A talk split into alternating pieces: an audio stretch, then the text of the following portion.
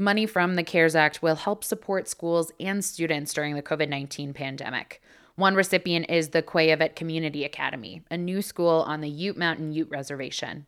Chairman Manuel Heart says the $2.7 million in funding will go toward an education plan that focuses on tribal history. I think each tribe is different in their own way in language and culture.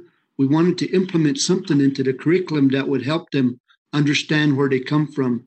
Heart also says the school is considering STEM curriculum and parent and elder engagement programs. Pueblo Community College, Adams State University, and New Legacy Charter School in Aurora also received state funding.